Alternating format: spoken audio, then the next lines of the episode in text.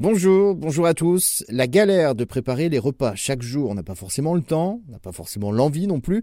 On se tourne alors souvent vers euh, les plats préparés à réchauffer au micro-ondes ou bien du simple grignotage, ce qui n'est pas, vous me l'accordez, de la grande gastronomie et c'est pas très bon pour la santé. Alors, comment cuisiner de bons petits plats en 15 minutes. Je vais vous donner des recettes simples et rapides qui raviveront vos papilles.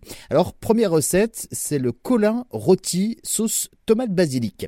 Pour 4 personnes, il suffit de 5 minutes de préparation et 6 de cuisson. Il faut donc 4 beaux pavés de colin, 600 g de sauce tomate, 4 gousses d'ail et un brin de basilic, une cuillère à soupe d'origan séché, de l'huile d'olive, du sel et du piment en poudre. Alors vous ciselez premièrement l'ail et le basilic. Il faut euh, dorer le poisson ensuite dans une poêle avec un petit filet d'huile d'olive. Vous versez dans la poêle la sauce tomate, l'ail, le basilic, l'origan, un petit peu de sel et puis une pointe de piment.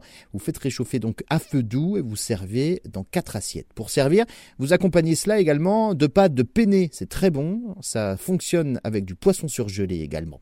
Deuxième recette, la galette bretonne. C'est rapide, délicieux pour les grands, pour les petits. 5 petites minutes de préparation et 10 de cuisson, pas plus. Il vous faut donc une galette de sarrasin, 250 g de champignons de Paris, une cuillère à café de crème, un œuf, une cuillère à soupe d'huile d'olive, un petit peu de persil et puis également un peu de sel et un peu de poivre. Alors premièrement, il faut émincer les champignons que vous faites sauter par la suite dans une poêle avec euh, un fond d'huile.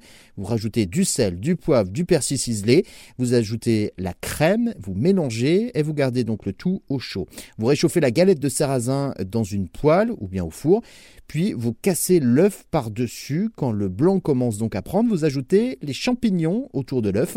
Vous laissez cuire 3 minutes, vous repliez les quatre côtés de la galette et il suffit de servir aussitôt. Alors en fonction euh, de ce que vous avez sous la main, vous pouvez y ajouter du jambon, du fromage râpé ou encore de la sauce tomate. J'ai plus qu'à vous souhaiter un bon appétit.